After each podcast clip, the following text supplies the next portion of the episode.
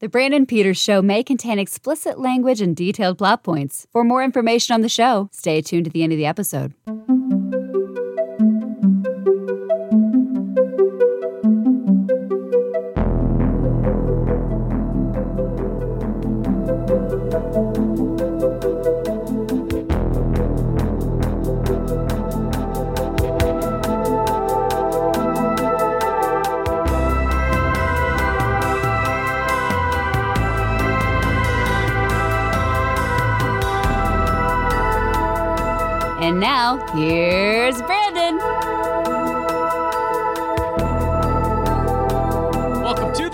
Show and the series we call The Summer of 93 at 30. It's the summer of 93 at 30.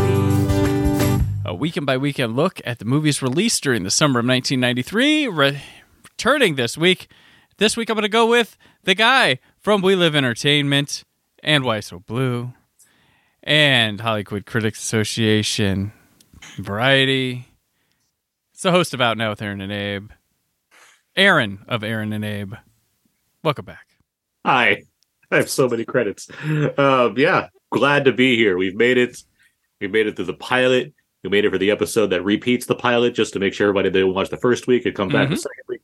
And now we're here with a clean, fresh episode. This is exciting stuff. Bringing back old regulars like the Wrap Scott Mendelson, who is also here for this. I'm well. the sad, pathetic cast member from the former show that is only here because I need to work. Got I'm John Jimmy Lehrer Olsen and Supergirl. hanging out. Oh, today we're discussing uh, the weekend that was May 21st to 23rd, 1993, and we got four big movies to talk this week that uh yeah, we're we're not quite to that heavy hitter season yet, but we're I'm starting to sniff it. Starting well, to sniff it. as as Aaron implied, it's season four, it's episode four, when everything just clicks into gear and like, fuck, this show is awesome. That's right. Yeah, but so next this week. is, is this the we- is this Memorial Day weekend or the weekend before Memorial Day weekend? before Memorial Day. Before, So Scott, I, we'll get to this later, but for the box office, obviously these are movies that all did exceedingly well, right? Exactly. the weekend before the Mhm. holiday. So all of these. Records Yes. not to be broken until Star Wars: Revenge of the Sith in 2005. That's what I figured. Yes, but uh, anyway, before we get to the movies, as we always do, we start with the news. When I wake up, don't you know I'm gonna be, I'm gonna be the man who brings the news to you. This symbol outside says inside you'll find a lasting commitment to performance. The Intel 486DX2 processor, power for today's hottest software. And the Intel Pentium processor, for the next generation of compatible power. All right, so this week on May 17th, Intel's new Pentium processor is unveiled. Ooh. The Pentium what one, and then we went to two and three and f- so yeah. When did the when did the cool clean suit guy commercials start coming in? That's like three Yeah. or four. maybe? yeah, yep, Intel, and Man, then uh, the before they knew- were before they were rapping gerbils. Yeah, when you- guys. And when you were going to college to get like a new computer, and you were like looking at the ones they you're like, oh, there's the Pentium processor, but my parents probably want me to buy the one with the whatever processor that you just knew it wasn't as good because it didn't say Pentium. It's like buying a, like an iPhone or something. Like, oh, But you no. could be like that one kid in that meme. Right. true, true. Uh, on May 18th, Danish people vote in favor of ratifying the Maastricht Treaty. Scott, Fine. tell people about that one. Um, let's see. The, uh, Daneland had been in war with the Martians since 1973, and after coming to terms with their uh, enemies, the Polish, they I don't have a fucking clue. All right. Well, uh, on May 19th, uh, Boeing 727 crashes into a mountain at Medellin, Colombia, and kills 132 people. So there's our downer news for this week. Jesus. All right. Yeah. Uh, on May, uh, also that day, Italian police arrest mafia boss Benedetto Nito Santapa- Santapaola. Well, they finally got him at least. Yeah. The regular John Dillinger of his day. I don't I'm sure he'll be played by Dane DeHaan in the movie soon enough. Okay, wait, wait. Did we skip over what the treaty actually was? I, I was. Yeah, I have no idea. I, I just banned Come on, Brandon. in the Western Indies. I could do. I'll give context. Uh, uh, May twentieth. That's not the We're just my dropping research. The, the listeners can and watchers can can look It's this more up. entertaining to hear Scott come up with what he thinks it is. That is. Well, actually since is. Papa Smurf had won the battle of, uh, You know, there's going to be somebody listening is like, you know, that was better than living through it. What Scott said. I, I like the listener that's gonna that's gonna see that they'll write in next week and we'll talk about it next week on Next next, week. week. So that's because well, it's totally possible. It's possible. Uh, on May his 20th, enemy forces were bouncing here, there, and everywhere. yes. Uh, on May 20th, a 10 mile meteor comes within 150 Genocide beyond despair. Earth. That was the the the treaty. Yes. Can I talk about my meteor almost hitting Earth now? Well, you you you know about that one? That one you looked up. Yeah. Nothing to look up. Hold It's on, just let me look up this fucking closer. I mean, that's it's pretty. I mean, we all that one thing was some sort of genocide. This almost wiped out the Earth. yeah, but instead it just affected Robert Townsend to That's be right. talked about later in the rest of the summer. and an, an expired screenplays for years down, five years down the road. On May It's twenty, not the Oslo Accords. That was later in '93. Okay, what was this treaty again? The the the men's the Mendelssohn Stritch treaty. It's not the fucking Mendelssohn Stretch. I want to know what this is. Damn it! It is the uh, Ma, like the movie Stritch Treaty, M A A S T R I C H T. There we go. we've piqued Scott's uh, interest more than the uh, current thread of, con- of continuity revolving around the MCU. Five things you need to know. Perfect. Thank you, Internet. Oh, jeez. You gonna read them, or are we gonna It sit established the European Union. Fuck yes, we're going to educate people on this episode. When you- It was this gets signed by there's a thing that 12 says countries. five hours later, and then he comes back. Denmark, Belgium, France, Germany, Greece, Ireland, Italy, Luxembourg, the Netherlands, Portugal, Spain, and you guessed it, the United Kingdom. It laid the foundations for the euro. That's actually a big deal. The uh, the- Introduced the criteria that countries must meet to join the euro. Uh, it was a. This is not more an opinion than a fact. It was a giant leap forward for European and European integration. Oh, okay. This was a big Okay. part of Millions. That did not live up to the hype. I'm sorry for wasting all your time. the uh, man, That was a big deleted scene in Daniel Boyle's Millions. I remember. right. That's how it, ori- it was the original opening, the signing of this treaty. bro, bro. That uh, that Sliver Hot Shots Part Two episode of the summer '93 was enlightening as hell, dudes. Like, I love that. Talk about that surfers treaty. This podcast. Well, you know, to use a '90s, we'll be talking about surf the ninjas more later. you this know.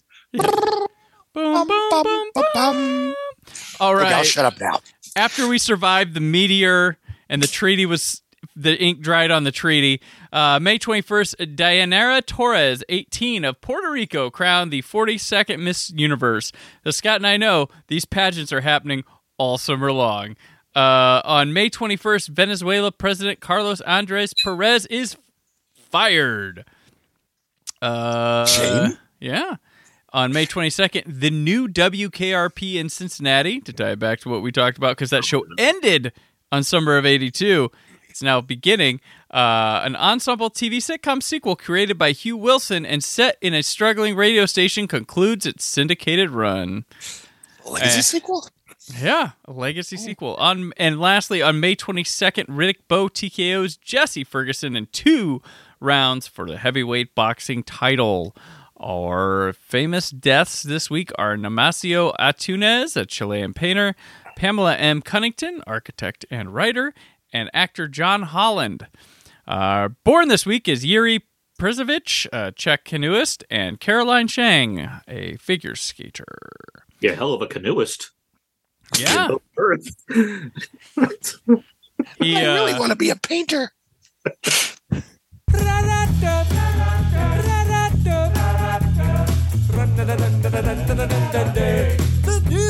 He canoes down that water like water for chocolate. Our first movie this week. Tita's kitchen, ordinary spices become a recipe for passion in the magical movie critics are falling in love with. Like water for chocolate. An instant classic. Erotic and delectable. Scrumptious, sensual, and visually alluring.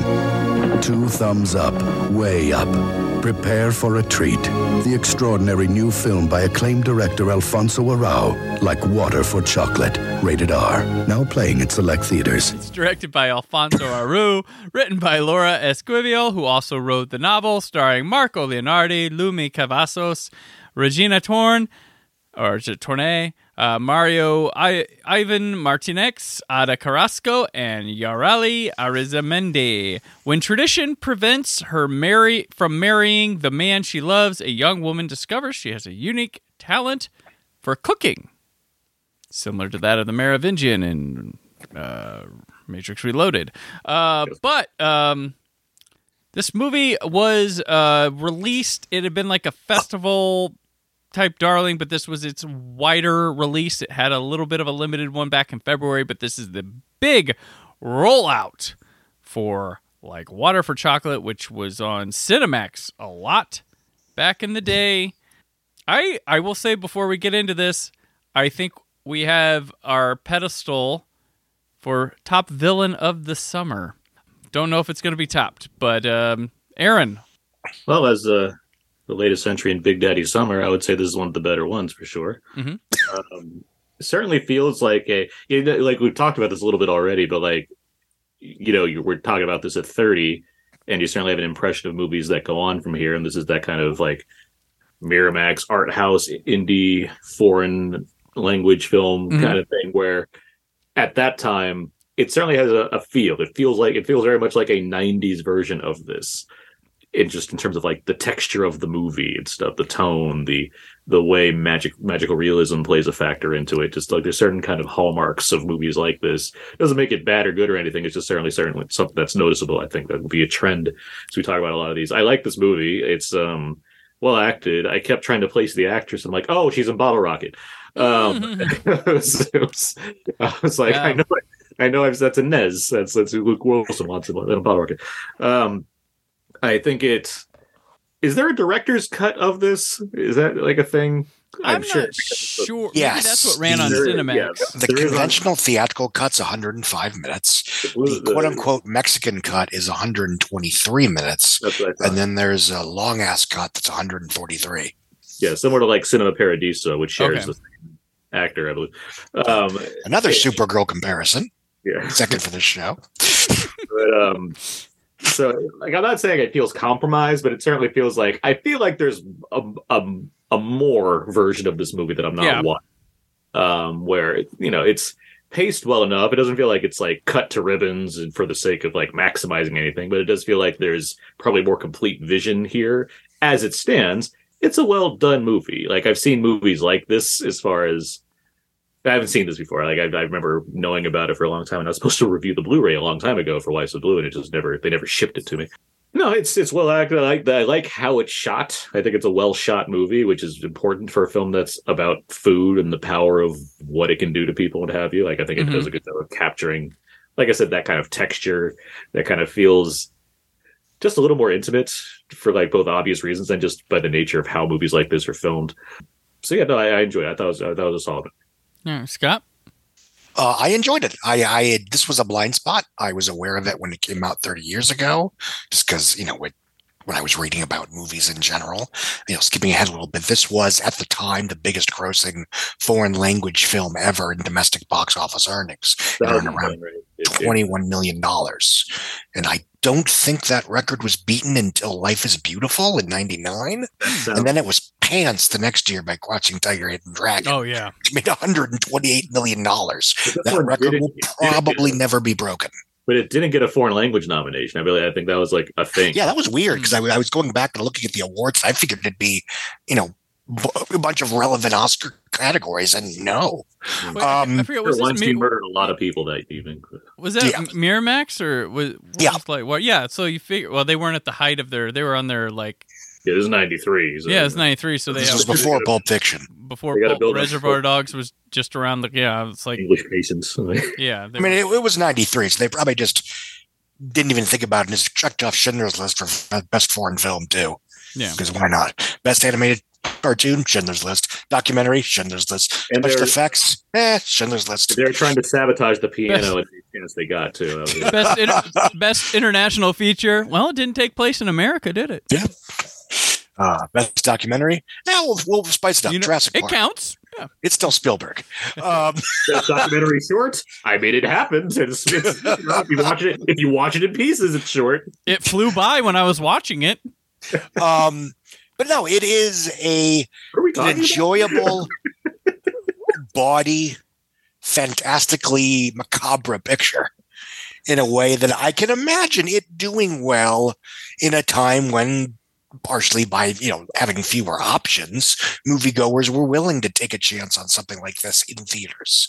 You know it's not that much like homily but in the sense of this feels like a foreign film that yeah i could see kind of catching on with slightly more adventurous american moviegoers because it has a certain flight of fancy obviously it's it's far i don't want to say darker but uh, spoilers i guess this family has worse luck with the kennedys um But I mean, uh, that's it. But like right now, people are going to see Indecent Proposal. They're going to go see Yes. Sliver. So they're open to these. Like you know, this one isn't as like raunchy as that, but it has those implications of that type of movies. Well, and you know, without getting on my soapbox, you know, this was a time when adult moviegoers went to see adult films in theaters. And, you know, it's it's it's yeah, everyone goes to see Jurassic Park in a few weeks, but you know, you don't have adults lining up to see Super Mario Brothers the movie. You know, the grown-ups see the grown-up movies. The kids see the kids movies, and sometimes the parents will see it with them. Sometimes they'll drop them off while they'll go to see the adult movie. But now the example I always use, and I, you know, longtime listeners, I apologize. You've heard this a thousand times. You heard But, it you know, last summer too. So here Yeah, it comes it- again. in April of in April of 1990, stereotypically speaking, boys went to see uh, or kids went to see Ninja Turtles, women went to see Pretty Women, Pretty Woman, and men went to see The Hunt for Red October. And yes, there was plenty of intermingling, respectively. Thirty some years later, everyone just fucking goes to Ninja Turtles. and watches uh, Jack Ryan on streaming. Da-da-da-da. I mean, maybe not unless it's on Netflix. I mean, I'm of the opinion, you know, that there's such a gap between the ratings for Netflix versus almost everything else that's like Mhm. Netflix has a hit show like Inventa, Inventing Anna, and everybody says we have to have the next true life, you know, crime, tech, swindle, blah, blah, blah. Like, no, they just watched it because it was a Shonda Rhimes show on Netflix. Anyway, good movie, well acted, well staged, very colorful. It does sell the whole food as sexual metaphor, and less metaphorically in some cases. Well, she's got And like a superpower with it too. Yeah, So, yeah. yeah. And it's it's a romp and i enjoyed it quite a bit and i can see why 30 years ago it was you know enough of a crowd pleaser to catch on accordingly mm-hmm. I, I, you know, I gotta agree, and I think this one, if people, this is like a, a film ripe for rediscovery. I think because I think it'd play well now, maybe even better than it did because people are like, oh my gosh, this movie, and it's like, well, this is, kind of par for the course. And I think this movie does this thing where it could have dangerously walked into that trap, which it does, but it's so engaging and, um, what's her name, um. Torné, uh, Regina Torné is so good in in this movie that it it avoids being that classic tale of could someone just stand up to this asshole already with it, but um, there's just a good setting uh, with some dangers outside as well as inside uh, with all the dramas and just just fascinating to watch play out see the relationships unfold. This family dynamic's really interesting because like there's the grandmother and the youngest daughter are good. She's kind of good with her sister who's better with her mom it's like it, it, it's just good dramas all around in this little house and uh, Various forms of infidelity. yeah various forms of i infidelity can't around make the flowers grow uh, but I, I want to can't- point out this this vile woman ruins the lives of like multiple daughters Mhm. responsible for the for the deaths of her grandson and some hired servants is like jeez 'em. if you just let someone else take care of you or be okay with your daughter like I don't know. It- I was just like, wow, this woman is responsible for a lot of stuff based on tradition. Uh, but it's a it, you know it's a well shot, well directed movie. I don't know what what else does director do. Um, Uh, he does a walk in the clouds with Keanu Reeves. okay, I like that one quite a bit. That's a good Gotcha. movie. Um, I Yeah. think that was yeah. I think that was sort of his quote unquote payoff movie, for lack of a better word. Like, yeah. oh, this guy made a popular, well liked foreign film. Let's bring him to Hollywood, and then, like, and it's very good. Mhm. Oh, yeah, only done twelve, yeah, twelve films. Um, lot.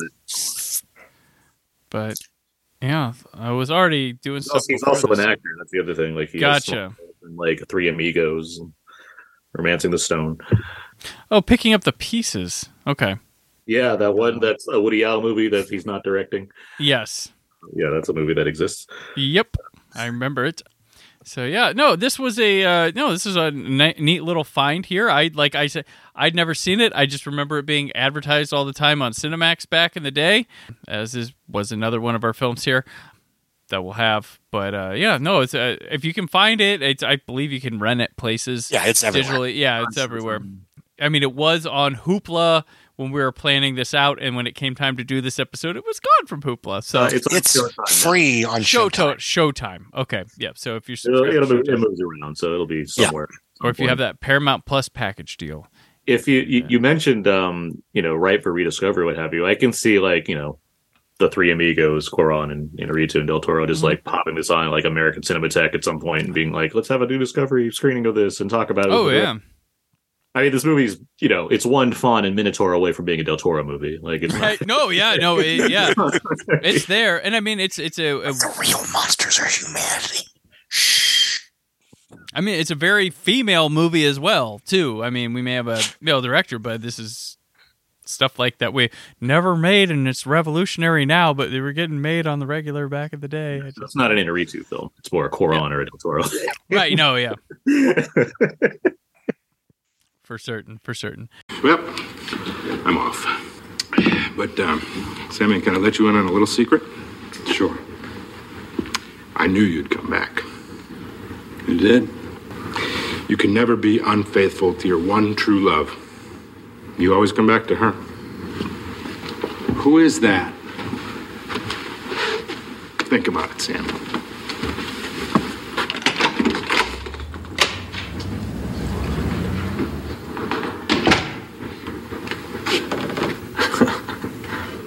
Well, I tell you, I'm the luckiest son of a bitch on earth. Sorry, we're closed. But yeah, speaking of Showtime, let's go to the television ratings for this week. This is a big week uh, for the for the Nielsen ratings here. Uh, he sweeps an event that was supposed to be uh, one of the biggest uh, in TV ratings history that just came up short. The final episode of Cheers aired this week, oh 30 years ago, and that's our number one spot. And people thought, hmm, is it going to top MASH? It- They wouldn't I say think that it got again. like a hundred million viewers. I think. Didn't I mean, 'cause top it did pretty damn well. Didn't top MASH. It, I mean, it did freaking well, just like Yeah, yeah, Se- Seinfeld would at the end of the at the end of the decade would be the next time they're like, is it going to top MASH? Um, but Cheers final episode aired. I remember, uh, I remember exactly where I was like watching this. And I remember our local news was like at a bar, like yeah. and people were watching it at a bar and like interviewing people during commercial breaks. It was ridiculous. I Like, like chickens because they get drink and i drink yeah, like, oh, this, this, this, you hang out here often? Is this your cheers? How does cheers end like is there anything Um, uh, she comes, so Shelley Long comes back because, Yeah, you know, she's it's the final episode and she coaxes Sam that things can happen. They're going to go and um, They're on the plane. they're on a plane and, sh- Uh, and- yeah there's, there's a plane thing yeah okay. yeah. And uh, he, a plane thing. he leaves he leaves the bar to Kirstie Alley, right? Yeah. And then they are on the plane. He doesn't feel something doesn't feel right, and then he shows up back at the bar, and then he tells Um, somebody they're closed, and then she says she never had it or something, and it's his or whatever. But I will say that you know even though it does not get discussed as much as other series finales, even of that era, it's a really good one. It is, yeah. I mean, it's not, you know, a jaw dropper or anything like that, but it's just a solid, solid curtain call for a just very well liked television show, as was Frasier for that matter, Yeah. which ended around the same time as Friends with a little bit less fanfare. by Frasier's default. not done yet. Christ. No comment. Oh, yeah. Are they bringing back Frasier? yeah. They're bringing back Frasier. They're they're putting a CG Mahoney in there. They're not even bringing Niles back. Like he didn't want to come back, right? He has self respect. Yeah. No, he's, he's, Um, he's doing the voice in the Bug's Life too. Still bugging. Yeah.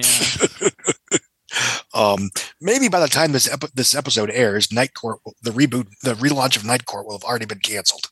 I, I and actually I heard about Frasier. They're actually replacing uh, David Hyde Pierce with Doug Jones. That's good. That's good. I'll leave it in the episode. That's good. That's good. Uh, still sucks. He said, "Take that, you son of a bitch." Yeah.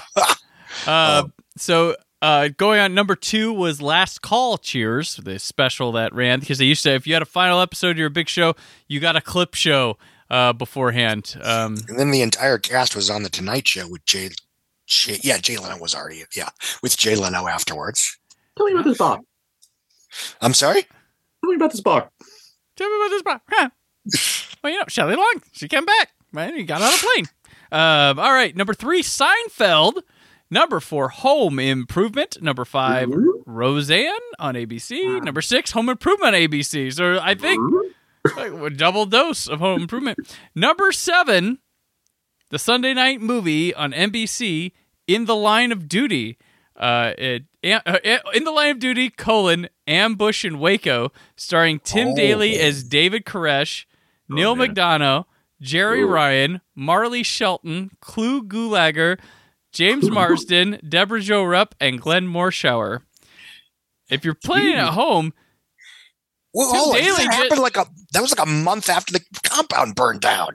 Yeah, well, no, uh, Tim Tim Daly just showed up in a miniseries that was placing in the top ten the last two uh, last week with the Tommyknockers. Tommyknockers, and he's back on a I mean, different network.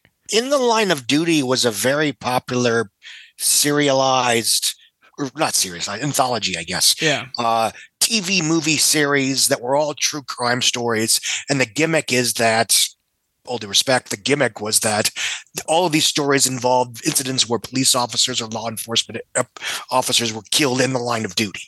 And obviously, for the Waco thing, the siege initially went down. I believe six ATF agents were shot and killed during the initial attempt to arrest. And I remember, you know, these, these were relatively big deals. This one was an exceptionally big deal because, and again, I, I that compound burned down like a month earlier because the fire was a, like April 19th, 1993. And then, two, hmm. you know, it was sort of a weird skewed coincidence. That was also the day of the shot heard around the world that started the Revolutionary War. And then two years later, Timothy McVeigh, noted white supremacist and, you know, mass murderer, when Terry Nichols would blow up the Oklahoma City Federal Building, you know, theoretically on the two year anniversary of the Waco compound fire and the quote unquote anniversary of the, uh, you know, shot her around the world. Um, also, I think the day Hitler died, Hmm. um, April 19th. Um, but no, I, I did not realize that it was that. qu- I knew it was quick, but I didn't realize it was that quick. Jesus, yeah, May they twenty must have been making that while ninety it was still going on. Yeah, that yeah, They were fever pitching that mofo.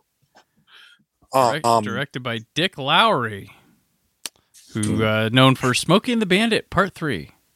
Oh, that's when it got good. Yeah, that was you know, underappreciated, super underappreciated. Um, okay, number eight is Coach on ABC. Number nine, Murphy Brown on CBS, and number 10, 60 Minutes on CBS. And Scott, you were talking about like compounds and stuff with the Waco, but uh, let's head on over to another one and talk about Carnosaur. I'll allow it.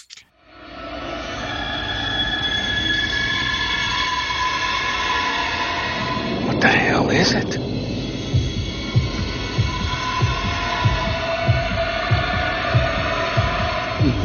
Looks like some kind of lizard.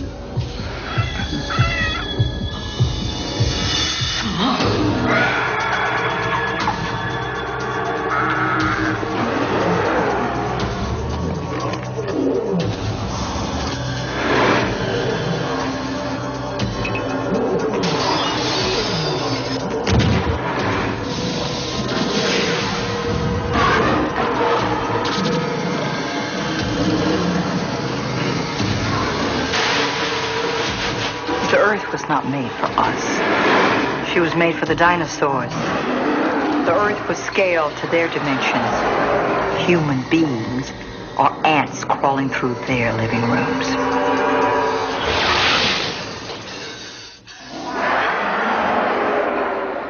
That's that's really fabulous. Like a great theme park. Directed by Adam Simon with additional sequences by Darren Patrick Maloney. I bet he put his hand up a puppet's ass. Uh, written by Adam Simon from a novel by John Brosnan. Starring Diane Ladd, Raphael Sbarge, Jennifer Runyon, Harrison Page, Ned Bellamy, and Clint Howard. A genetically manipulated and very hungry dinosaur escapes from a bioengineering company and wreaks havoc on the local desert town. A security guard and a girl environmentalist try to stop both it and the company's doomsday bioweapon. Scott, you loved Carnosaur, right? The book was better. I'm sorry. I just gotta say it. oh, I did not know until I was, you know, doing very rudimentary research for this that it had been based on a book. Did you did you read the book? Did you do your due, due diligence? So was Yeah. Jurassic Park. I found that out. Holy too. shit! Wait a minute. Yeah. Michael C. Crichton. Crichton. Um, but no, I, I had seen this when I was a wee one in the summer of '93 when it premiered on. Maybe it wasn't the summer of '93, but it was it was whenever a When movie of that nature would show up on Cinemax or HBO or whatever. And I remember because obviously I'd seen Jurassic Park beforehand, and to me it was sort of a crash course education in oh, this is what a low budget, we have no money movie looks like. You know, there's like one location. It's a very dank, poorly lit location. There's very few characters. And there's obviously a certain, you know, restraint in terms of the effects work. That's not to say that what the effects that are there aren't occasionally impressive, especially knowing the limitations. And the gore is certainly there. Um, you know, it's it's it's it's it's probably as gory as ironically the book Jurassic Park was. Yeah.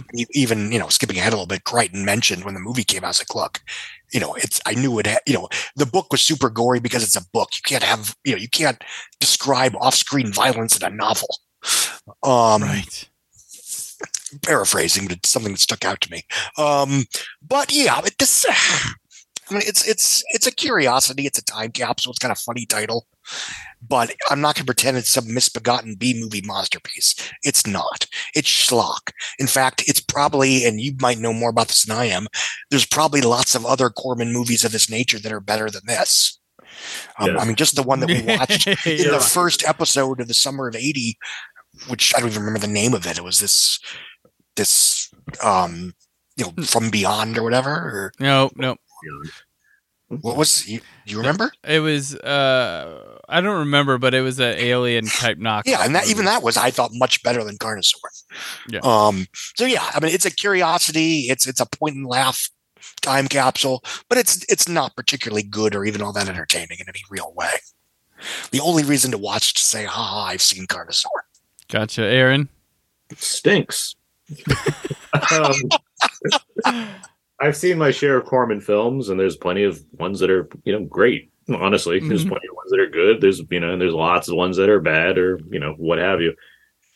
It's not. It's not good. It's not, it's not- I didn't have a didn't have an entertaining time watching this. I much like last week, which with um, excessive force. I, I don't feel like it would benefit from suddenly having some clean, you know, Blu-ray scan to make it like look all the better.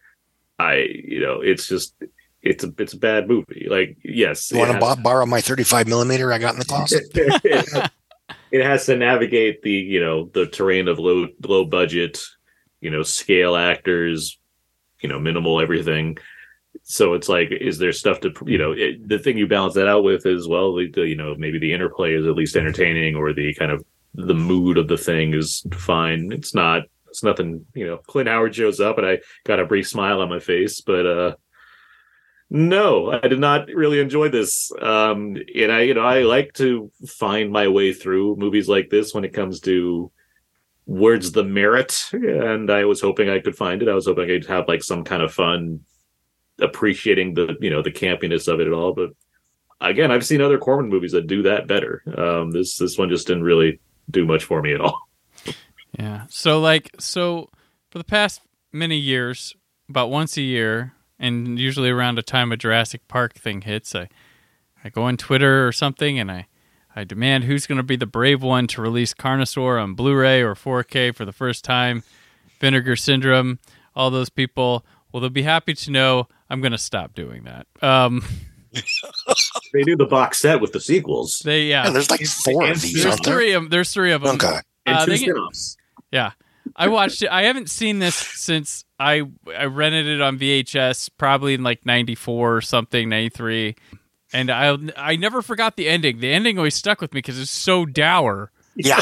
It's Like, right in it's the so dark and like oh my god. It- Yeah. It's, it's a movie that's honestly not taking itself seriously, but then also like too serious enough that it's not working for most of it because the part with uh what's his name from ed wood and whatnot the dentist guy um Ned Bellamy. ned bellamy yes uh the parts with him i'm like oh he's in a comedy he's playing this up like he knows what's going on but then when you get to jennifer runyon and the it's the barge guy like it's like okay and there's no nothing there with them um and it's a bunch Ladd, of yeah, the Diane Ladd stuff is whack. It's weird. It's from some other like B movie thing. Like none of these three scenarios that we're going between are in the same genre, and that kind of hurts it. And like you said, Aaron, when you have the low budget stuff and you can't deliver the goods, the in between scenes need to be what carries it, and none of them do. Um, the effects are what you're here for, and you got to wait for them.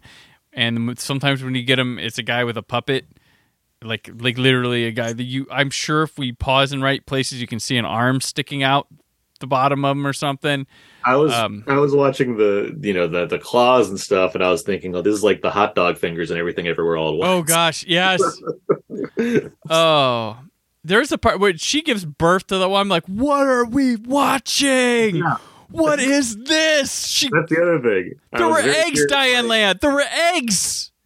Not I- I yours. was because I was like it's Carnosaur. It's not Jurassic Park. How do dinosaurs enter into this storyline? It's like chickens. chi- ch- chickens. it's like, like just manufactured chickens that gone too far. I mean, I- I'll admit to a couple- Lions. I'll admit to a couple snickers here. They're like the guy with the scratch on his face, like, oh, get that damn chicken I got my face. Oh yeah, But, it's not impenetrable as far as I have finding some some glee in the fact that how dumb this is, but you know, it's, it's eighty It- minutes of dumb. It's yeah, and you're stuck in these small, dark rooms that are really small or nothing in the desert just to show we went outside. Like it really makes is- you wish for a Super Mario Brothers to come along and really show you how it's done. this thing was only 82 got- minutes. Be careful what you news wish and for. bad news, Aaron. Um, but yeah, no, Cars. like I don't think I, I don't, I'm not sure I ever saw the sequels, but I did see this. I have one. not. I remember the ending. I'm going back, like, oh, this could be funny to watch. Nope, nope. I'm very disappointed in you, Carnosaur. I was gonna talk smack to Jurassic Park later, but nope, it won. It won. Um, so, so your hot take is that Jurassic Park is better than Carnosaur. wow, that's courageous, dude. I've got a lot. uh, Of, I've got a lot of them coming this summer. They don't call Um, it Big Daddy Kane Summer for nothing. Big Daddy Summer. Big Daddy Summer. I will say that yes, I agree with you about the the ending. It kind of threw me for a loop when I was thirteen, because I mean, Yeah. I, I wasn't an idiot. I knew there were movies that had unhappy endings and all that jazz, but it was one of the first movies where just the good guys show up and kill everybody. It's like, oh, whoa! I didn't mm-hmm. know movies could end like that. Carry on. Yeah, Well, it's- there's but it's but it's not bold. It's just like this is stupid. Yeah, but it's, it's Why make this choice? I gave it no creative, you know, artistic credit. It just sort of, you know, you know, surprising. Yeah, I, I hear you. It's surprising without having anything beyond a. Yeah. Well, I mean, in the film history, there's there's Night of the Living Dead, a Parallax View, and then Carnosaur for the uh, Yeah, that actually dour ending. because I probably saw this Ladder. first. I mean, I was aware of Night of the Living Dead. It's, it was one that I, I I rented it when I was you know maybe a year or two later. we were all coming of age at that point, so when we were like, ah, the the rites of passage, the, the gates of passage, all three of them, Carnosaur, Night of the Living Dead, and the Parallax View. I think I saw them in that order too. just happenstance. Again, I was aware that these films existed. They just, you know, this was back in the day where, you know, Parallax View, oh, that's on TCM or Bravo this afternoon. I'm going to tape that and watch it. Okay, son, you've seen Carnosaur, and one day you will see the Parallax View, but not today. Not Not Not today. today. Too bad. Your impression of my mon- mother is wonderful. Oh my gosh. Oh, so Carnosaur was not a hit for us, but on the radio for Casey. How many Kasem's Oscars did he get? Top four, three. Um, Casey Kasem's top forty. Casey's biggest Janet Jackson, "That's the Way Love Goes." That stays at number one. Taking a bite out of the radio. "Freak Me" by Silk is still at number two. Number three, "Knockin' to Boots" by H Town has moved up from number seven. Number four, "Love Is" from Vanessa Williams and Brian McKnight. He was never at one to start back up there, so that's where they're at. Uh, number five is "Nothing But a G Thing" by Dr. Dre. Number six, I'm So Into You from SWV, moving up two spots. Also moving up two spots, Looking Through Patient Eyes by PM Dawn. Number eight, SWV has another one with Weak. So they're doubling up. Look out, Janet. They've got two missiles coming for you. And number nine, I Have Nothing by Whitney Houston drops four spots. And number 10, ooh, he's falling out. From number four to 10, Informer by Snow. Eat that snow. Oh, I'm bouncing on the top 10. Something like that. Oh, my. That stinks. But uh coming in, I, I you know what? snow, the snow is truly melting because we're working on hot shots. Part two. You know what? Just do it. Oh, oh, we're moving on to hot shots. Part two. He was a soldier without a war until she brought him out of retirement. I hope you don't mind working under a woman. Now he's going back to duty, back to danger, Going and going. yes, and back to her. Kiss me like you've never kissed me before. Hot Shots Part 2, rated PG-13. Starts Friday, May 21st at theaters everywhere. Or maybe top secret redux. I don't No, know. do not besmirch Top Secret. you realize that's one of my favorite comedies of all time, right? So Yes, I'm not yes. besmirching. Uh, this was directed by Jim Abrahams, written by Jim Abrahams and Pat Proft, starring Charlie Sheen, Valeria Golino, Lloyd Bridges, Richard Crenna, Brenda Bakke, Bach, Bakke, Baka Baka Baka, Miguel Ferrer, Rowan Atkinson, and Mitchell Ryan a Rambo parody in which Topper Harley leads a rescue team into Iraq to save uh, Iraqi war prisoners and all their pre- previous rescue teams. Uh, this one I remember had a huge marketing push or something, or maybe it was just the title was uh, like so funny that I I remember this movie was just like everywhere, like lots of trailers, lots of TV spots. You they had a big cardboard thing with Charlie Sheen shooting the chicken on the arrow. Um, this, of course, coming from part of the team from Airplane, and as I mentioned, Top Secret, which I was going through this noticing a lot, not like the parody wise, but story beats and plot of Top Secret getting just rehashed here, where I never had because I I haven't watched Hot Shots Part Two probably since this time, and I watch Top Secret all the time, so I don't know. Um, what what you guys? Would this did this hold up for you in the funnies, or did you like Yeah. it back then? I saw this on opening weekend when I was 13. Even then, I kind of knew that this particular entry in this unofficial subgenre of ZAZ spoofs was running on fumes a little bit. Mhm. You know, the, the references and parodies were really obvious. Oh, Star Wars. Oh, Casablanca, you know, et cetera, et cetera. I think it has aged worse than the others, partially because, and I'm not going to sit here and argue that the Hot Shots movies are political screeds, but you know, it certainly plays differently watching Lloyd Bridges as a dunderhead moronic president and the kind of seemingly at the time harmless, no foul, no whatever politics about Saddam Hussein and the Iraq invasion that would eventually lead us into another war exactly 10 years later. I mean, the, the, the Naked Gun films and the Hot Shot films have always been a little conservative. And again, that's fine. They're still, I think the Naked Gun films are still very funny. Uh, I mean, especially the first two. I, the third one was never all that great, but you know, that's just because it's just not that funny of a movie. The third one Um, wa- was the bomb. Oh no, it was a hit It was. The, with the fight. I'm I'm not following. it's a joke in the movie. It's been when a they're while. when they're at the Oscars and Oh, it's the bomb. Sorry. I just remember the the uh, if the Oscars blow up, it'll be a tragedy unless it happens during a song and dance number. Right. Um, but anyway, uh, the film Hot Shots Part Deux, it's you know production values are there. I mean, it Mm-hmm. you know it, it's you know obviously it's a you know there's not a violent you know it's all swashbuckling carnage, but the shootouts as they are and action scenes are well staged yeah. for what they are. It's sort of weird watching this obvious lower budget action spoof with better blocking choreography than a lot of today's two hundred million dollar action movies.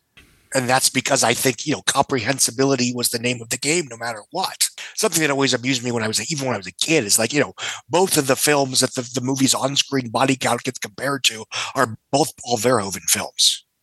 And I wonder if that was intentional or just a random coincidence. It was weird that there was a the same weekend that the follow up Sharon Stone's follow up to Basic Instinct Yes. comes out. She's getting parodied in the movie across the hall from the theater. Yes.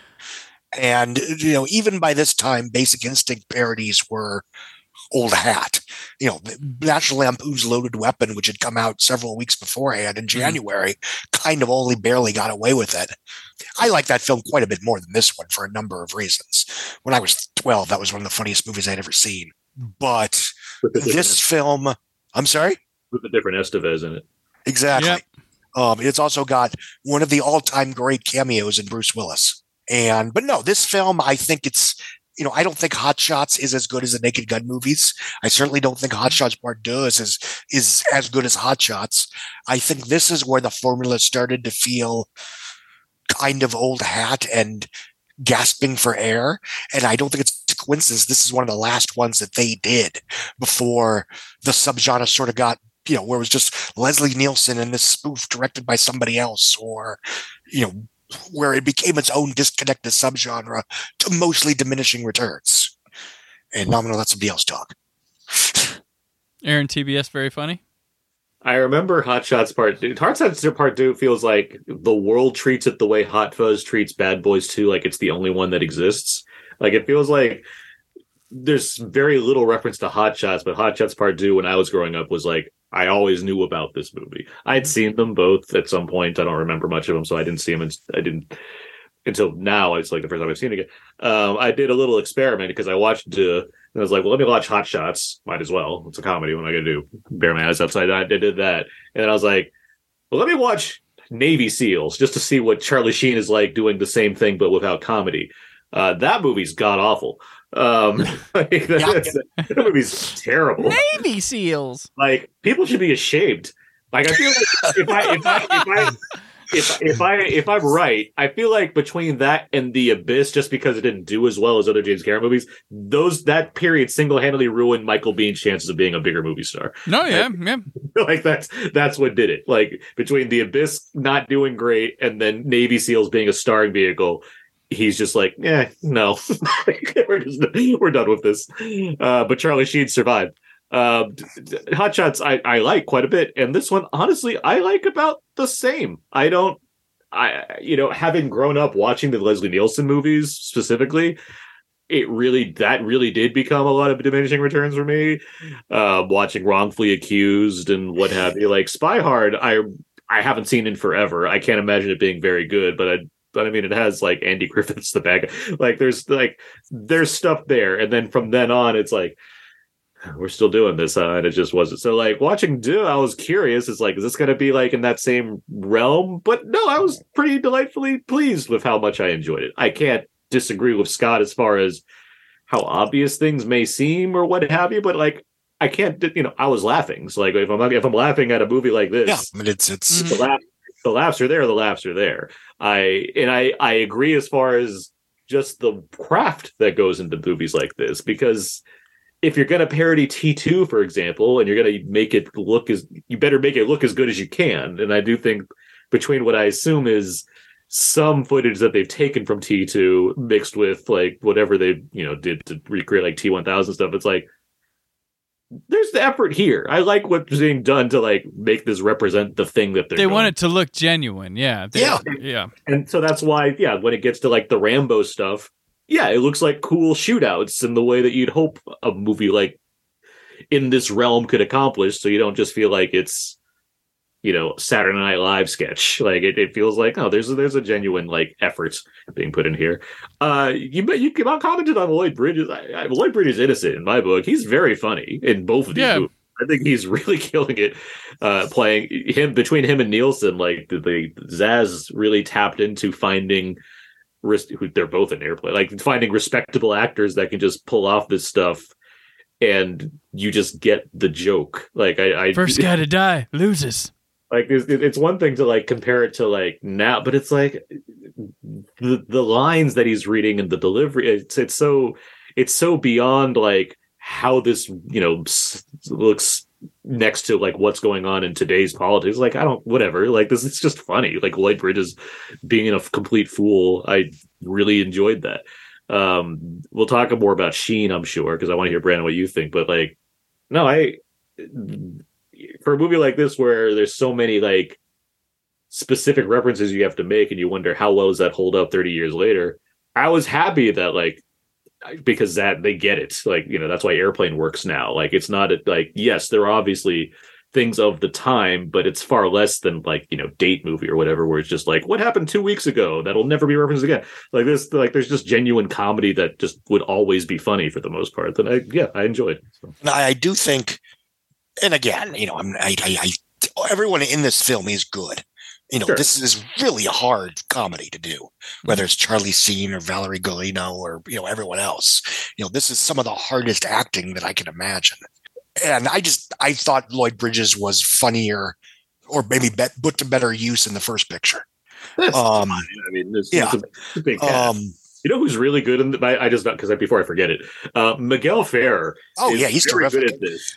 Like- They like- love no, they love him so much. There's that moment where he just stands up, and goes, "War, it's fantastic,", fantastic. which should have been on the cutting room floor or something. Yeah. But you know, they were just like, "Man, could you just sit up and say that?" And you're just screwing around on set, and it wound up in the movie.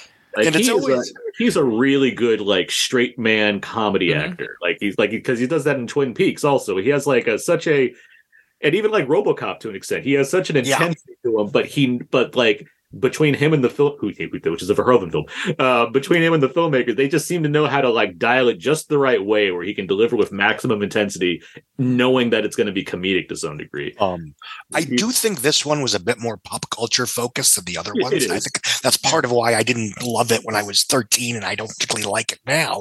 That being said, in the sense that this is a retrospective podcast, it was fun kind of being reminded of what was in the news at that point in time. Yeah, Sure. Like, oh, that's right. George Bush puked on the Japanese prime minister. I forgot all about that. Yep. like, like hot hot shots is so specifically like top Yeah. gun yeah. with like stuff. Yeah. This is a li- this is way looser as far as that goes. Yeah. It also Um, reminded me of something like I guess it's just a parody they did at this point because like Ace Ventura when Nature Calls has the whole like you know he left everything behind and has to come back like it's just like that's a yeah. it's an intriguing comedic setup for a lot of Mhm. people. Well, uh, Well, and in this one, it's obviously it's you know it's Rambo three doing in a nutshell. Um, sorry, you were saying. No, I'm saying it's got its own plot still. It's got a basis for things, but it, it's not completely driven by the parodies, which would happen in the late '90s, early 2000s ones with that. And um, the th- the thing I like ab- about it too is like everybody in these commits to playing the drama, and for some reason, there's some genius behind like Lloyd Bridges, like his commitment to his character as buffoonery as much of a buffoon as he is he's committed he's not like i'm in a comedy movie he's selling Yeah. it like that and, That's why and Nielsen and him work always. right and i gotta put to like charlie sheen doesn't necessarily work in a drama as much but like in this this is ace. I think we overlook and granted he hasn't been in anything for like years but like don't appreciate like what like of a comedic talent he really is. Um and especially here he's doing stuff that nobody else could pull off. Like just absolutely he's taking he's you know he's the same here as he is in a drama kind of but that's why he works here he'll and the, the floatiest thing he could work in is like something like the chase that he did with uh Kristy Swanson. Swanson. Yeah, th those type of movies he works best Yeah. in and here and then you know he do you know he did that sitcom that I didn't care for for many years but you know he's a funny guy he I mean, it was certainly popular. I mean, that was- and he was yeah. a big part of that. So it's yeah he's a big part of that he's he's a he's a really uh he knows really he good has at comedy. timing. He has good comic timing. He gets Yeah. that. I mean if you watch it like 16 candles or not, or Ferris Bueller he's Bueller. hilarious in that Yeah, he's movie. terrific in that. Well, even in like Navy SEAls, which again is abhorrent, um, he's very much the best part of it. Like he knows what he's doing. Oh. I mean, there's. I, No, and I, I think it makes it like because he's you know he's a handsome guy. Like he knows how to like play into you know let himself be looking ridiculous Mhm. And being able to make you know he's like he he worked out like intensely for this for Hot Shots Part Two. Yep. He ripped in this movie, but he's also you know a moron. Like it's Mm-hmm. it's, it's very it's, it's not an easy task to pull off. I completely Yeah. agree. and I- um I, I gotta say I, I did enjoy this like Aaron, but I think the best thing that happened for me with this is I don't think I've seen it since the theater, and uh, you know having the distance from it, and I I'll giggle every f- couple minutes. That's it's great, and then I for the, the American Gladiators. During the Yeah. finale, I was like, "Oh, that was, oh yeah, that's what kid's gonna watch this, pick this up now, and be like, what the fuck is that? Yes, that's an obstacle course. Um, your fave, Gina, Car- Gina Carano, did that in the reboot. Hey, nobody hears fave. That was a you listener that might have have her. The um that that whole gag with him and Martin Sheen kills me every single time. I think it's such a wonderful That's- yeah. like him narrating and then another narration bleeds into his Yeah. like it's That like, is it's my not- favorite It's not just the Wall Street line; it's like the whole setup of Yep. doing that. It's just I think really well constructed. I loved you in Wall Street. Uh, well, I, I also, I mean, there was stuff like I like seeing Ryan Stiles, who's from the Drew Carey Show, and Whose Line. I've never seen him in anything. He's in both sure. of these. He's in both Hot Shots Yeah. and Part Deux as different Yeah. characters, which amused me when I watched both of these movies. and, and there's a great exchange there too, where he's like, "Topper, what are you reading? Great Expectations. How is it? Eh, it's not all I hoped for." Those bits, I mean, again, you know, it's, it's that's the stuff I like. Yeah, I felt there was more reliance on the in-your-face pop culture stuff. yeah. I, that I, you know, and that's always been a pet peeve of mine, even when I was a kid. It's like Yeah. it's it's. I almost feel like I'm being insulted because I'm expected to go, "Ha ha, I know that." Oh, I I, Yeah. com- I entirely agree with you. Yeah. The Abrahams and them, they do know their way around this stuff. Yeah. it, it faded eventually. Like the la- like Scary Movie three is fine, but the la- the others, I guess only four, five wasn't them at that point, but four. I didn't see five, but yeah, four, Oh. no. But I'll say something about four, and this goes to something you and Brandon were talking about. That you know, there's a riff on War of the Worlds where the special effects kind of compare to the Spielberg film. Hmm. I mean, obviously they're cheaper. Obviously, you're not, you know, but it works in that world. There's like, you know, this is an approximation of incredibly expensive special effects, and it works. I can agree that it works as well as it needs to comparably to like something like this with T two. Yeah. It, it, Um, they, they don't. It's not insultingly bad in the way that Yeah. like meet the Spartans or whatever the fuck. um but no I, I I- i don't hate this movie it's a situation where it's like why doesn't this resonate to the extent that some of the other ones in this because i grew up loving these you know this this was you know my Mhm. favorite subgenre of comedy growing up um well, because you got your pat, your pat on the back. Now they make legacy sequels that do that. Uh, like, oh, I know Star Wars. That's that's cool. uh, I'll say I'll say one signifier here that the times are ending for it is that they actually have Richard Crenna in this, and he's a full blown Yeah. character throughout the movie. And normally, when you do this, you get the guy to act like Richard Crenna type or parody him, unless he's just there to be a cameo for a second. Like so, like Yes. Wayne's, Wayne's World, when Robert Patrick shows up with the "Have you seen this boy?" and then he's not in the rest of the picture. That's fine. That's that's cool. You got the cameo because it was that guy. And then this is like he's there the whole time, and it's like this is it's funny when he shows up. You go, oh, it's Richard Crenna, just like oh, and he's here the whole time. He's a character. Yeah. So that's yeah, kind but of he's, he's playing the same character, literally the It- it- same yeah, character. literally the same character. And it means to me that Which is- this movie has Richard Crenna and like Predator doesn't. Like they, had, they Right. have an approximation of Crenna for Predator with R.G. Armstrong, and then but Hot Shots Part Two is like get Crenna in here. and it, I think it like I think like they asked Stallone about this or something like to that Yeah. degree. Like the, the guy he gave him like a kind of a th- basically a thumbs up. Like yeah, whatever. Like I approve. Yeah. Not Not as, not as funny as I am, but you know, you guys. Oh yeah, he was he was he was um, putting the script together for Oscar too. Mhm.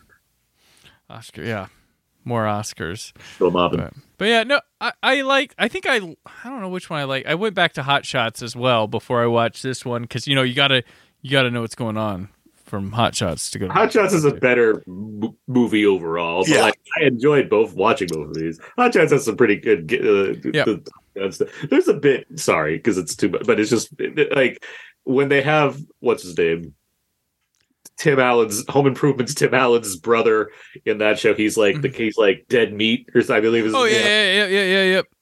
and like they have like all of these things laying out like oh i i got the life insurance form i'll give it to you after like it's all this like stuff Oh no, to- I'll keep it in my pocket. I found out who killed kennedy Oh, it's in my won't pocket believe who's here. I'll give it to you involved. and, and and he goes up in the air and everything and then he's like gonna crash and they have this whole thing behind like tap topper and the wife who's there and she's like don't look and they have like a mirror behind her so she turns her around and she looks at the mirror and it sees the plane It's like, oh my god It's the obvious gag, but like done so well. Yeah. So It, it- it goes still- to a you know sideshow Bob stepping on rakes level. Yeah. Yes. Anyway, hot shots Um, part two. Yeah, the, the chicken gag works. Like That's fine. I mean, it gives it's so much build up to this moment. It's like okay, Oh, Um, and then Rowan Atkinson shows up the last minute. I mean, he's a terrific comic actor anyway, but it's like he's playing it exactly right. right. Yeah. He's almost playing it better than everybody else. as the as I don't mean that with any disrespect. British person. Yeah, it's like he's playing it like it's a grimdark drama, but you know correctly. I just because I I hadn't seen this from forever, so like Yeah. it, he's like seventh build. It's like oh, Rowan Atkinson's gonna be in here, and it's like when's Rowan Atkinson gonna get into this movie? Three scenes Oh. at the end. Like, yeah. Um, but Yeah. well, all fun must come to an end, right, Brandon? Right. Right. All fun must come to an end, and you know we we we won't get his thoughts on Hot Shots Part Two, but we will get uh, another tale from uh, Yancy Berns, Tales from the Video Store. All the hits, all the time. Blockbuster Video. We're taking you to the movies so you can bring the good times home. Blockbuster Video. Bring the good times home. This is kind of a sad one, but I'm going to say it. uh, I uh, Albert is it Pion or Pyun? The director I think Albert it's Pyun. It's it's Pyun. Pyun. Okay, I, have been calling him Pion for about 25 years because my friend Steve, who was my friend at the time and figures into a few of these stories, but who is now for some reason my mortal enemy. I haven't seen him in 20 years, but whenever I Oh, whenever I've managed to get anything published, I did a Star Wars article defending the prequels about 10 years ago that was on Luke Thompson's site. Mhm. And I, I, for me, it got some good, it got, it got, it, it got around. And the only response I got negatively was someone calling it a bunch of bullshit. And when I looked really close, I realized it was him. It was Steve, who I hadn't seen in many years. My friend, you can, we all won't, we won't say his last name. But I was hurt at first, and then I realized who it was. I go, "Oh my God, Steve! You're still out there. You're alive, and You you're son of a you're bitch." to- he's become a complete right wing, crazy right wing, you know, guy, gun gun guy, and like you know, he's uh, he's my mortal enemy. But he was one of the funniest people I ever knew, and so he's he's involved in a few of these stories. Anyway, he and I were at a Laserdiscs rental store that was in Torrance for a while in the 90s. It was run by this windsurfer guy who didn't like me much for some reason. He never liked me, even though I spent a lot of money in his store. He always seemed to like not like me. We were mm-hmm. in there. Maybe this is why. This is probably why. I was in there with Steve one time. We were spending probably an hour and a half, two hours just flipping through the rentals, kind of laughing at shit like g- dumb young guys will do, just laughing at like, oh, look at this movie, haha. We'd always rent or buy something, but we just happened to be making fun of Albert Pyun movies, and and then uh like 20 minutes later, I went up to buy something, and, and the guy all at the store was like, you know, that that's that was Albert Pyun that was back there shopping like the whole time. Like, how, you, did you guys realize that? I'm like, oh, no, I've never, I wouldn't even know what he looked like. I had no idea. He might have been fucking with us. Yeah. I don't think so because I know that Albert Pyun was re, was in the lived in the South Bay like I did. Yeah. And I also knew that he was a, like a, a.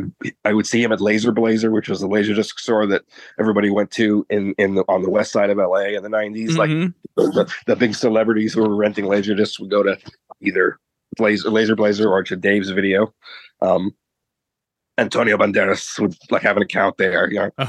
Um, but but anyway, yeah, that's it was a sad story, but I, it, it happened. Yeah. because later he died, and I felt bad. Then I saw, you know, last year I saw Sword and the Sorcerer. I actually really liked it, even though I know someone died on it. I was like, this is actually a pretty well made little junkie B movie. So I mean, I don't want to use this story because it's mean, but there you go.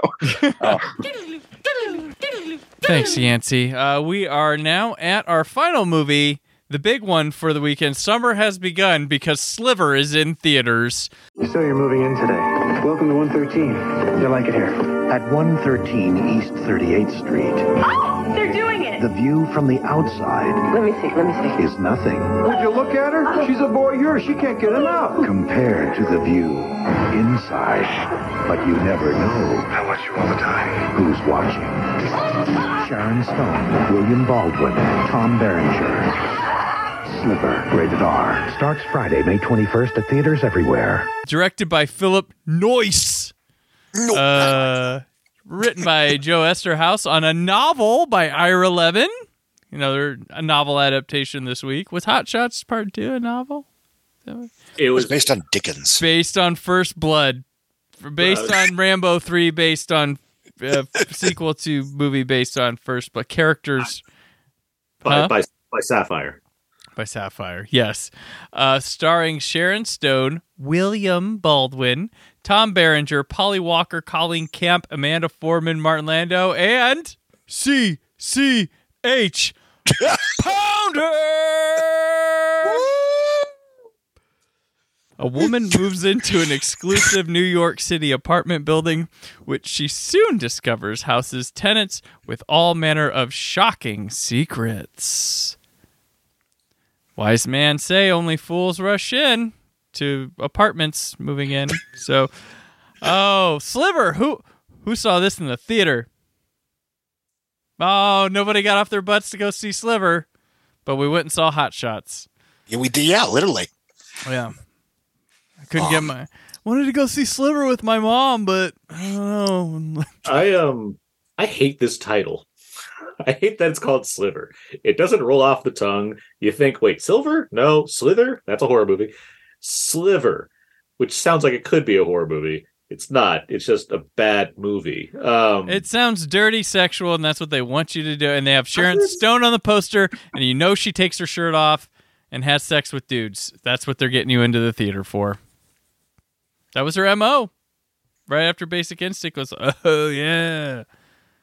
This movie's bad. Yeah, it's it's it's not good. I don't know if it's worse than Carnosaur, but it certainly enters the conversation. Um, there's, I can't imagine there's a if there's a worse Esther Eszterhas film as far as what he's bringing. Even like the really bad ones have like camp value. I don't exactly see the midnight screenings for Sliver taking place too often. So They got their run on Showtime back in the 90s. there's a there's a giant lack of charisma circling around so many people in this movie that really bothered me. Like, you know, like Stone is the star, so it's like I get it.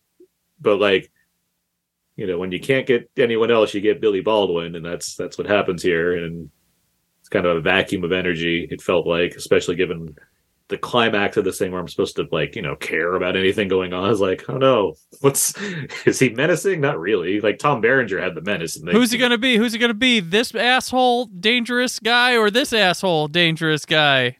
And I get is this like the last time like Tom Berenger's in something like this? I mean, I guess it's like the He makes his he- well. like he, he starts making his bread and butter off movies like this throughout the rest of the decade. They won't go to like big. They won't be big wide releases, and a lot of them go straight to video. well, at this point, he's just he's like supporting, so it's like he's not even like lead anymore. Mhm. And you know, he's a he's a he's a he's got this like manly presence. So he's like kind of he's it's not fat. He's just like he's a big guy. And it's just it's weird that he's like here with like all this like spiky energy, like he's Stephen Lang and Manhunter. And it's like, I don't know if you fit this kind of role. like it's just weird, like watching you be here, being this kind of guy that seems like he'd be a dweeby stalker, but you're fucking Tom Berenger, like you're built like a truck. it's weird that you're here.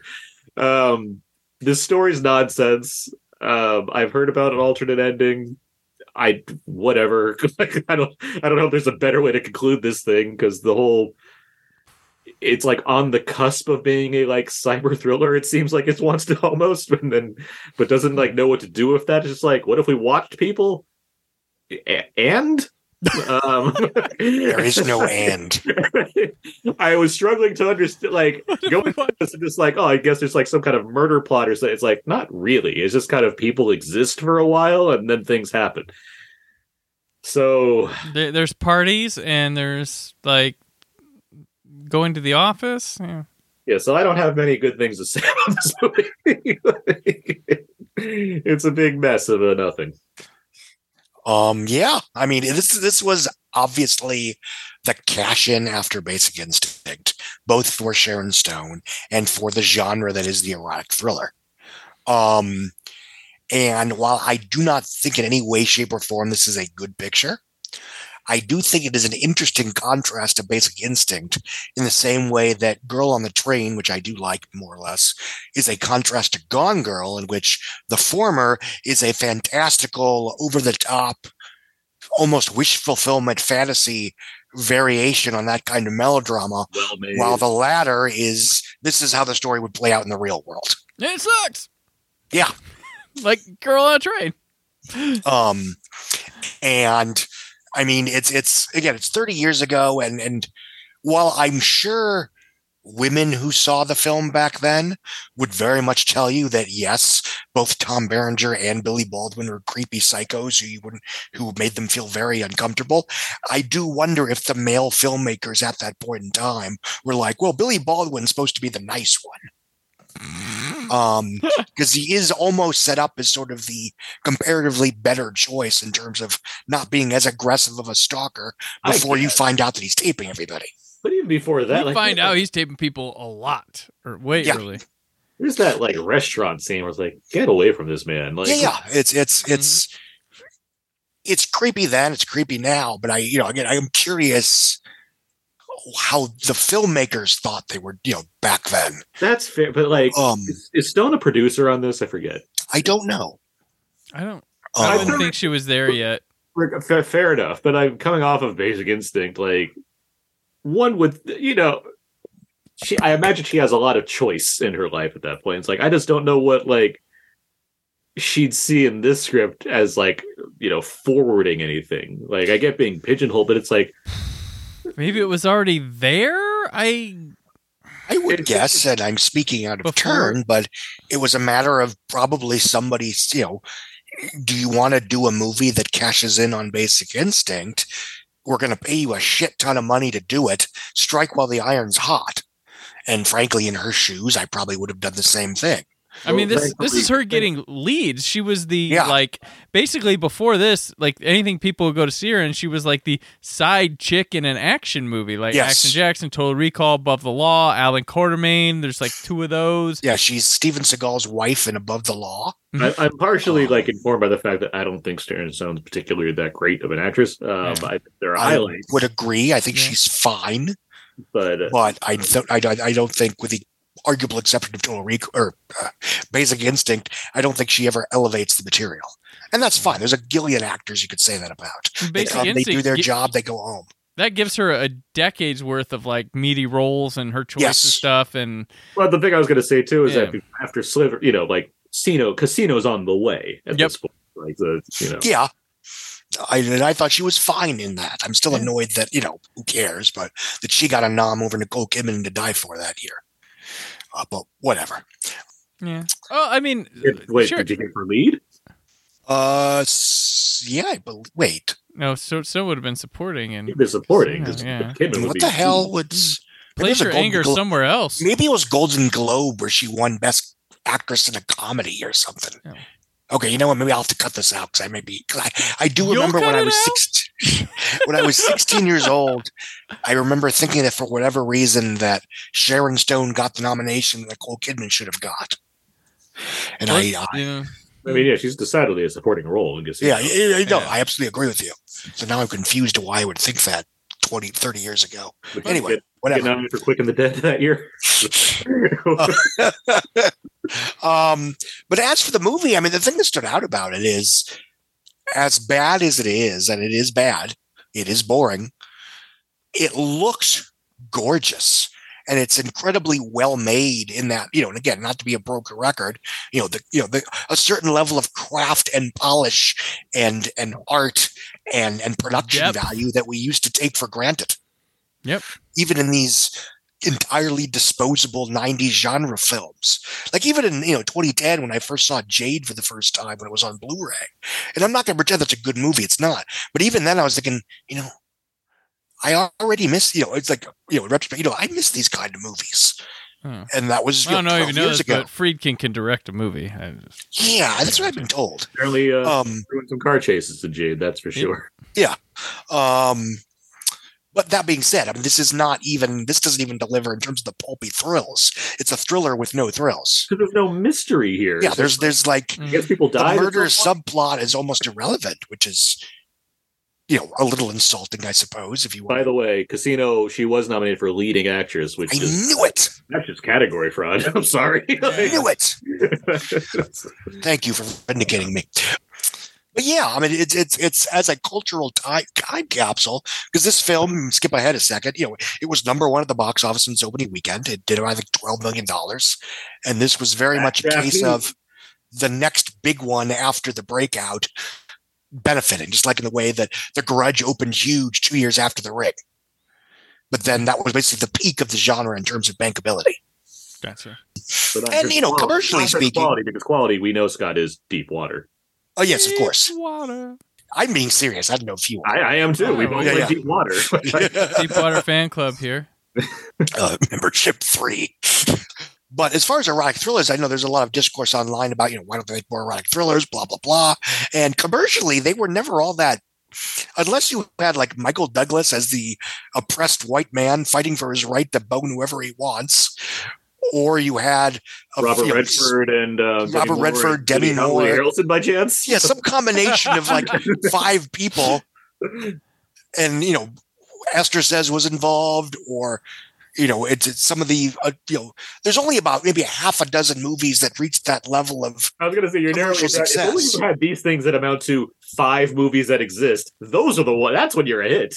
Yeah, good job, Scott. Way to narrow it down to those five movies. Like, you know what I mean.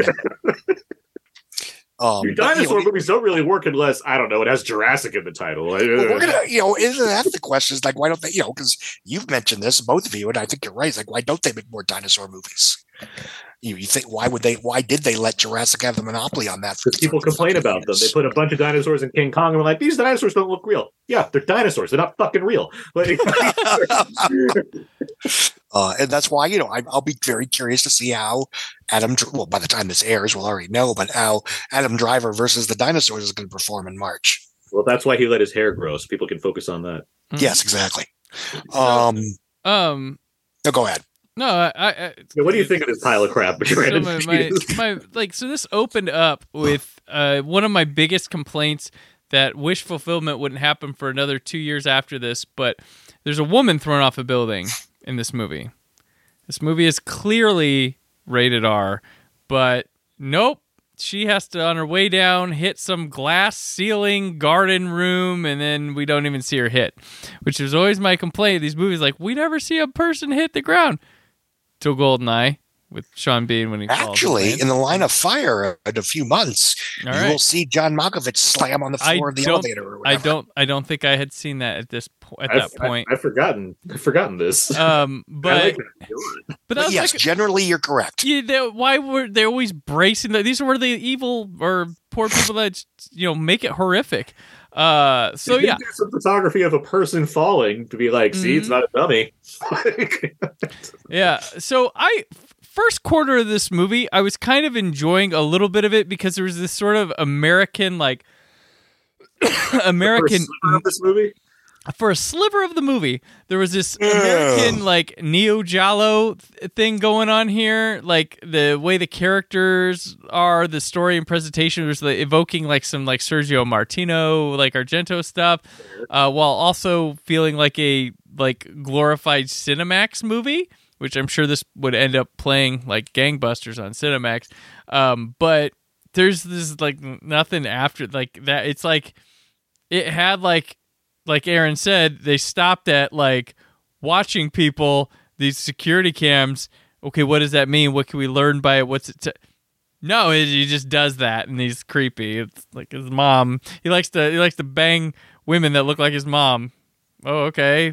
So, and then there's like this poor script where like you can tell some old codgers trying to be cool with it. Like, I believe I will- wrote it down. Billy Baldwin says uh, she asked what he does. He goes, "I design computer video games." yes. Uh, 1993. Woo! Wow! Only to be outdone by Mario coming. Does he Very- does he call it the Nintendo Entertainment System? Oh gosh, he probably. Oh my god! to, to impress people. I design computer video games. I'm like, so like at the time it's like, what, Duke Nukem, or are we talking Math Munchers, Oregon Trail, Monkey Island, motherfucker. Monkey Island? But yeah, and um, Billy Baldwin, the original gross slip into your DMs kind of guy. Is that what he? Basically. Yeah, I don't like edit. Like, I should at least be convinced that Billy Baldwin, like, I suspect him, but I like him for at least some point. I never do. I never do in this. Tom Berenger comes in way too fucking hot to where I don't even care if he dies in the end. Like, Mm-hmm. get these guys. Like, she's going to lose no matter what choice she makes in this movie. like, it's bad. Um, and then it's yeah we've all seen a mystery before this, so we're not dumb, but the movie thinks we're a little bit dumber. But it's, yeah, it, I, I was hoping to go back and be like, all right, well, solid little thriller here. It- They don't make them like these anymore. Thank God. oh yeah, I mean, it's no Jade. Don't get me wrong. right. No, it's no Jade. Uh, yeah, it's. I mean, there's. This is just. You know the the victory lap of Basic Instinct for Sharon Stone, but luckily she'd have Quick and the Dead in a little bit. Um, and yeah, and Casino, good stuff coming for her, but this was ooh, right after. Oh. It's like For what it's worth, I enjoyed the Diabolique remake she did in '96. yeah, I remember that with old Kathy. And then, other than that, I can't remember. I'll be honest. I, oh, well, obviously, the specialist in '94, which was not good. No, Oh, Sphere. Scott Sphere. Oh God, she was in Sphere. I forget. I honestly, I forgot she was in Sphere. she's in Sphere, and then she had the. uh Like, She had One the, the- what was the prison movie that they were like Oscar?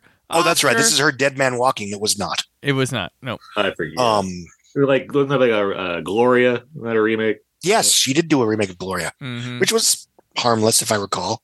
God, Sphere, one of the worst Michael Crichton adaptations based Of a on good book. favorite of his books. That's my favorite. I mean, I'm not going to say it's the best, but it's it was that summer of '93. Skipping ahead a little bit, when you know the summer of Jurassic, where I read all the Crichton books. Sphere was my favorite. Sphere was great. I, I remember liking that one a lot. Um, because yeah, you, you immediately after Jurassic Park, you read Congo and Sphere. Those were the two you go right to. And the irony is, I liked the Congo movie and I hated the Sphere movie. Um, the Muse is the other like stone. Oh, right, right, with Albert Brooks. And Sphere, the movie, came out 25 years ago. It was one of many movies that got steamrolled by Titanic. Yes. Never, hashtag never an absolution. which are which wouldn't have happened if they like made Sphere earlier, but they had like fights with Levinson about it. So he's like, "Fuck it, I'm gonna do Wag the Dog," and so he makes that movie, which which that's what it does. Uh, Uh, but yeah, uh, but we'll we'll we'll regroup with Sharon Stone here in a few weeks um, on the show to talk about her show show up again. oh, hopefully. okay. Um, but uh, in the meantime, Scott, it is time for the box office. So, how did our new ones fare, and how did the previous ones do? Sliver opened at number one at the domestic box office, earning $12.1 million on 2,000 theaters. It, it would eventually, it would be relatively front loaded by modern, by, you know, those standards. Uh, it would earn just 36 million domestic. Um, I don't have the worldwide in front of me, so let me cheat and go to Wiki. Fifty-five. 55, which because back then movies actually cost money. I'm guessing I'm this would guessing. No, cost I'm, I'm around guessing 50. I wonder what it actually is. Uh, no, it made 116 million worldwide. Jesus, on a 40 million dollar budget. So this was a big hit. We were Right. wrong. Fair That, back, enough. that backdraft, backdraft. Yeah. Wait, what? Oh, yeah, yeah, yeah. Um, speaking of which, are there any other Baldwin movies this summer? Billy Ball or just Baldwin in general? Yeah, Baldwin in general. We already had Malice, right? Yeah. Um, No, because remember we found out we were talking either off air or on the show last week that Alec was around the summer. He had a couple. Yes. yeah. I think that was that was closer to November ish. but what about And we had Billy last week, so Yes. or we had Steven, Steven last week. Yeah. last week? But um, um, Daniel, where's Daniel doing? Is he He's like- doing Homicide Life on the Street. Yeah, he's There you go. movies He's right doing the now. prestige TV show that nobody watches. But now everybody pretends that they watched it back then. all the like all the D brothers, all the D brothers do the prestige TV. Daniel Baldwin, Donnie Wahlberg. And then there's Adam Baldwin, who apparently watched Sliver and said, I'd like to be like these people. unrelated. That Billy Baldwin character really knew what was up. You know, you know how you know Adam Baldwin isn't related to a Baldwin because he looks nothing like the other. Yes, indeed. Anyway, Hot Shots Part Deux opened at number two with $10.2 million. Good, dude. Um, yeah, I was surprised. I everybody, I mean, even you know, I was 13 and still paying attention to this shit. We all we all assumed it would open number one to kick off the summer, but the sliver was tops because back then, say it with me, adults went to adult movies in the theaters.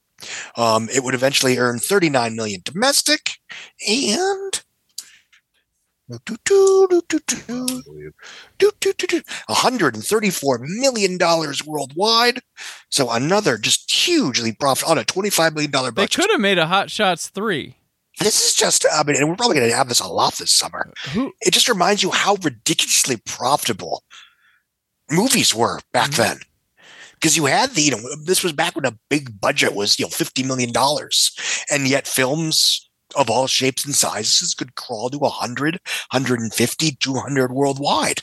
I mean, you know, even, even films that, you know, like Hot Shots Part Deux, that's a film that made almost six times its budget without breaking a sweat. I have And that doesn't count a robust video market. That doesn't count, you know, HBO and network TV and cable TV and all of that shit in the lifeline that now barely exists because they went all in for streaming. I have a question. If they if they went ahead and made a Hot Shots Part Three, Trey or Trois, whatever. Trey. If if the first one's Top Gun, the second one is Rambo Three. Where what are they doing for the the third one here? Well, they'd have to do Top Gun Maverick because that's the popular No, no, no. I meant in the night. No, say Like, it's so a, you can't- a few years Oh, I'm later. sorry. They already do T two in in Deux, so you can't lean sci-fi. I don't think, but I think that would be the way you'd lean. Because I was going to say under under siege, but that happened the year before, so that wouldn't and work. it's also I don't think that- that's not an exciting move for them. It's like now even that's like a Die Hard movie.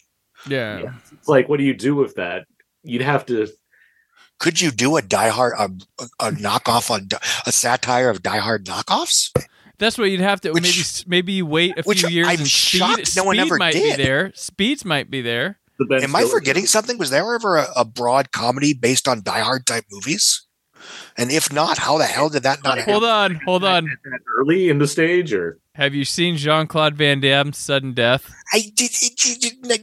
Uh, I mean an actual It's great. satire. Oh, You mean like from that time period? Because you know, like Paul Blart is that, but that's later on. Yeah. I mean, Yeah. there are plenty, there are plenty of comedies that do the premise, but not Yeah. like There's the really Ben bad. Stiller show sketch, The Ben Die Stiller Hard. shows. Yeah. Yeah, yeah, right out in the grocery store. Yeah.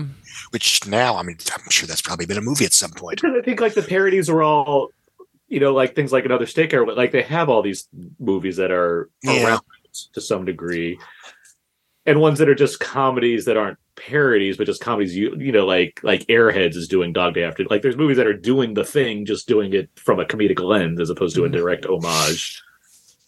I'm thinking because I mean, obviously, Loaded Weapon did Lethal Weapon, so you can't. You know, that one's taken. Um, I think just the, the fact that it's such a big genre just kind of negates the idea of doing a full on parody of Die Hard. It's like that's just Yeah. I think even the Abrahams and they're just like, why? Like what? and I think in terms of this, you know, because obviously, Top Gun was a giant zeitgeist movie of the moment.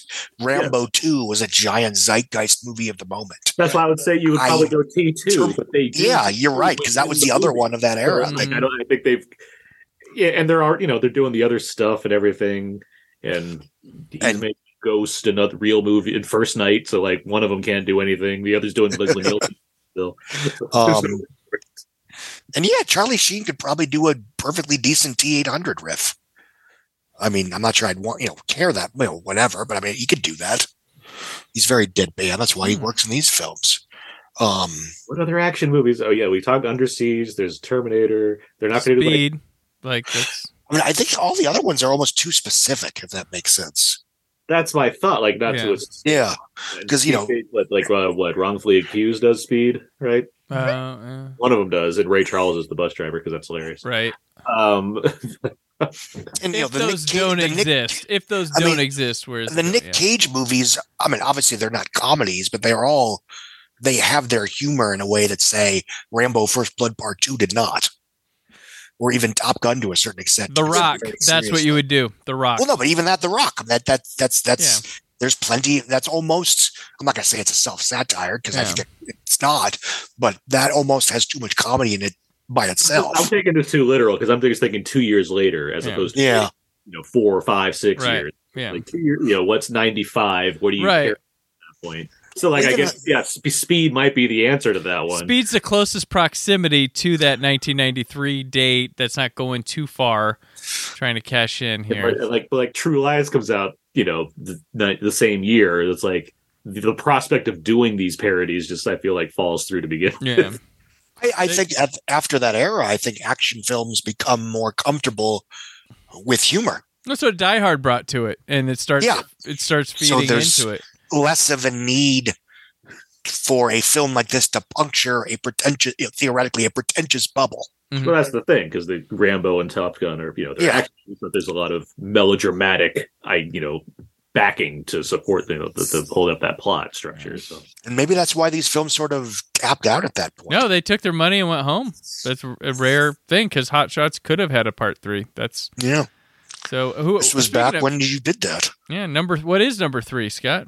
Oh, Three is the luckiest number. Here. is that where Carnivore? uh, yes, clearly. um, Dave, seven point eight Oh, million dollars. Good old- Stay uh, inside. good old Stay in the same. Adding another three hundred and fifty screens in its third weekend. Mm. It, it dropped to 7.4%, brought its total up to 29 and change. It would, of course, top out at 63 million domestic. I, I'll look up worldwide next time, but obviously it was a huge hit. Dragon the Bruce Lee story would earn just 3.7 million its third weekend, dropping 41%. Again, I'm not going to say it was front loaded, but it was not a particularly leggy picture.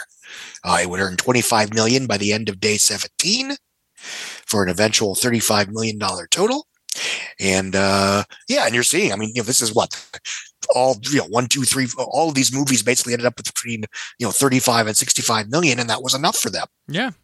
Because that's how these things worked back then. Um, Posse was number five. It would eventually earn. Uh, it held up pretty well. It dropped 38% with 3.3 million. It would eventually earn uh, 18.2. And And then uh, Indecent Proposal, uh, 89 and change after seven weekends. Lost in Yonkers would have uh, 5.8 million after two weekends. Sidekicks is still there. um, Benny and Joon, Groundhog Day. Oh, by the way, Carnosaur in 17th place in 65 theaters.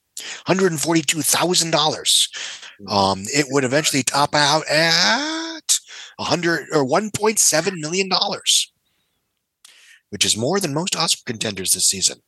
Yeah. That's a joke, but not by much. Oh. Um, Oh, well, we and I don't see like water for chocolate here. Because according to Office Mojo, which has been notoriously unreliable these days, you know, it basically made most of its money from February to April. All right. Uh, but that can't be true because okay, I'm confused now. Whatever. Anyway, by April 8th, 18th, it had made 2.2 million dollars. It would eventually leg out to 21 and change. So clearly, it wasn't done. I am confused. Yeah, it had a it would yeah, it had a release date here of it was in released in World Fest in Houston in April, USA Film Festival in April. Uh, it was in Chicago in '92. Uh, February had a limited release in February of '93, and then was out on the 20 says the 28th, but I might have moved it. Yeah, yeah, on a two million dollar budget, it made 22 million just in North America, plus whatever it earned everywhere else. Huge hit. Um, and that's the box office for this weekend. Hmm. Awesome. Yeah, this is yeah. So it's this bigger release that maybe nobody saw. This is the calm before the storm. Calm before the storm. So that'll do it um, for the weekend that was May 21st through 23rd, 1993. Scott and Aaron, thank you, of course, for joining me for this as we are almost getting there. We only have a couple, we have one more weekend of May to talk about. But before we sign out to next time, let people know where they can keep up with you, Scott. I'm at thewrap.com and I am at Twitter and at Scott Mendelson. And Aaron. You can find me on the podcast Out Now with Aaron and Abe. My friend Abe and I discuss movie releases on a weekly basis. I forget what's coming out this week in the mid May when this is coming out, but uh, I'm sure it was something that we watched and talked about. Um, I write for We Live Entertainment and Why So Blu for movie reviews and Blu ray and Criterion reviews, and I am on Twitter at AaronsPS4. All right, I'm on Twitter and Instagram at Brandon4KUHD. Written work at whysoblu.com, which as of this month I've been at for 10 years. Dear God. Yeah, pretty crazy. Um, so tune in next week as we go off a cliff to talk a movie that such menace could only be made in America Super Mario Brothers. Wow, that's fucking awesome. Jesus. Oh, I saved it to the end. Saved it to the end. Uh, all that and more as the summer of 93 at 30 continues. Big Daddy Summer.